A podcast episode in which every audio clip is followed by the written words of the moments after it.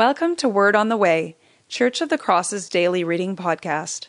COTC is an Anglican church in and for Northeast Austin, rooted in Scripture, guided by ancient practices, and empowered by the Holy Spirit. The next few minutes will feature a reading of Scripture appointed for today, a short reflection on it from a member of our community, and prayer informed by the passage. Our hope is that in these moments you will encounter Jesus, the living Word. This is Shannon Coelho from Church of the Cross, and the scripture reading for today is from Matthew 11. After Jesus had finished instructing his twelve disciples, he went on from there to teach and preach in the towns of Galilee. When John heard in prison what Christ was doing, he sent his disciples to ask him, Are you the one who was to come, or should we expect someone else? Jesus replied, Go back and report to John what you hear and see the blind receive sight, the lame walk, those who have leprosy are cured, the deaf hear, the dead are raised, and the good news is preached to the poor. Blessed is the man who does not fall away on account of me. As John's disciples were leaving, Jesus began to speak to the crowd about John. What did you go out into the desert to see? A reed swayed by the wind? If not, what did you go out to see? A man dressed in fine clothes?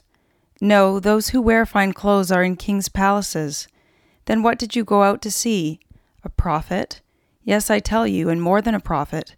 This is the one about whom it is written I will send my messenger ahead of you, who will prepare your way before you. I tell you the truth. Among those born of women, there has not risen anyone greater than John the Baptist. Yet he who is least in the kingdom of heaven is greater than he. From the days of John the Baptist until now, the kingdom of heaven has been forcefully advancing, and forceful men lay hold of it. For all the prophets and the law prophesied until John, and if you are willing to accept it, he is the Elijah who was to come. He who has ears, let him hear. To what can I compare this generation?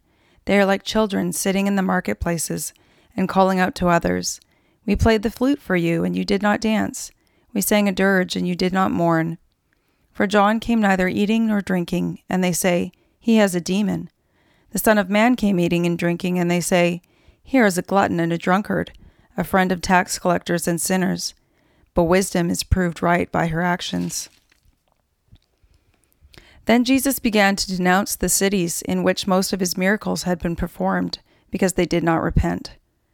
Woe to you, Chorazin! Woe to you, Bethsaida! If the miracles that were performed in you had been performed in Tyre and Sidon, they would have repented long ago in sackcloth and ashes. But I tell you, it will be more bearable for Tyre and Sidon on the day of judgment than for you. And you, Capernaum, will you be lifted up to the skies? No, you will go down to the depths. If the miracles that were performed in you had been performed in Sodom, it would have remained to this day. But I tell you that it will be more bearable for Sodom on the day of judgment than for you. At that time, Jesus said, I praise you, Father, Lord of heaven and earth, because you have hidden these things from the wise and learned, and revealed them to little children. Yes, Father, for this was your good pleasure. All things have been committed to me by my Father. No one knows the Son except the Father, and no one knows the Father except the Son, and those to whom the Son chooses to reveal him. Come to me, all you who are weary and burdened, and I will give you rest. Take my yoke upon you and learn from me, for I am gentle and humble in heart, and you will find rest for your souls.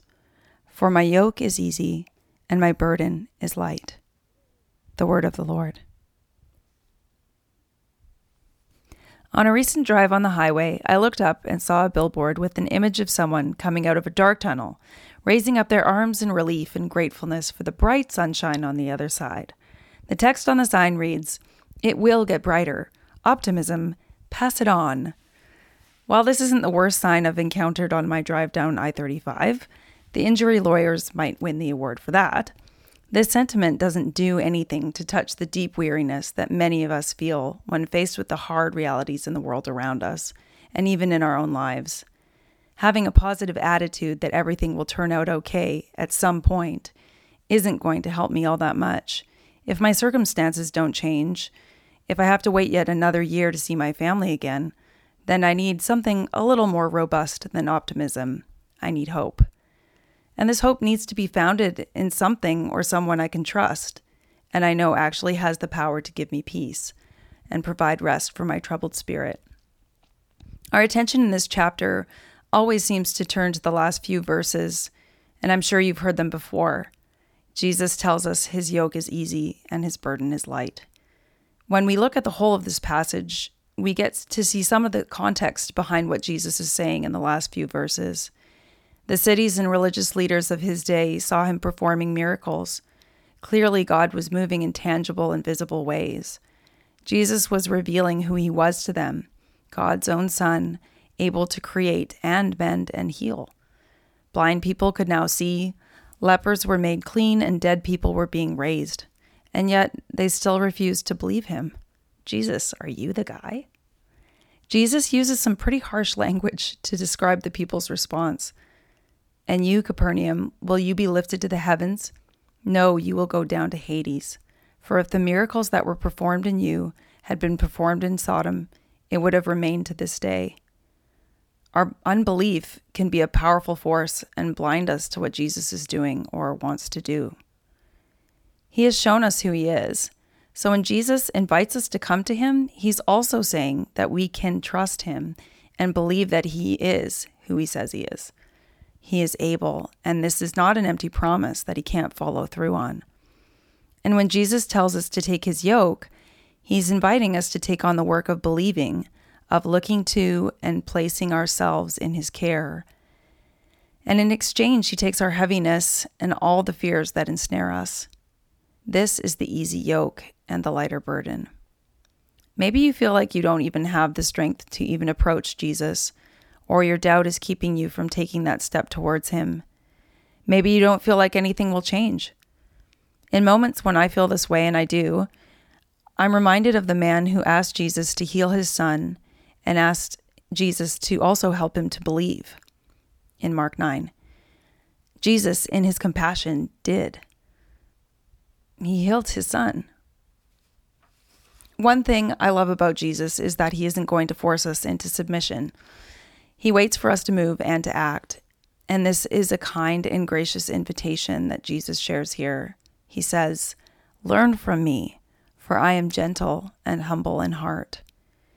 Learning from Jesus requires us to keep in step with Him, take time to listen and be silent, make space for Him, for Him to gently turn our eyes towards what He's doing, guide our thoughts, renew our strength. Adele Ahlberg Calhoun addresses this need to be attentive to Jesus in her Spiritual Disciplines Handbook when she writes Jesus tells us to be present to God and others and not only to our worry. She continues Once you notice something, take it to God and practice letting go of judgment and worry. Quietly bring your soul back to the presence of God. And if we're struggling to even just believe that God cares or knows our burdens, if it feels too hard to rest and entrust our lives to Jesus, we don't have to do this alone. Call or text a friend or your priest and ask them to pray for you or with you, and be honest. We're all struggling with weights and burdens of different kinds. I'm reminded of a simple hymn that speaks of this kind invitation from Jesus to all of us in our places of weakness. It's called Softly and Tenderly, and it goes like this Softly and tenderly, Jesus is calling, calling for you and for me. See on the portals, he's waiting and watching, watching for you and for me. Come home, come home. You who are weary, come home. Earnestly, tenderly, Jesus is calling, calling, O sinner, come home. Let us pray. Jesus, thank you for your invitation. Thank you for your kindness that reaches to the heavens and draws us to you. Strengthen our hope and give us faith to walk closely with you, carrying only what you've called us to and nothing more. We entrust what we cannot control to you and ask that you would bring us rest and a lightness to our days. We ask all of these things in the name of the Father, and the Son, and the Holy Spirit. Amen. Thanks for listening.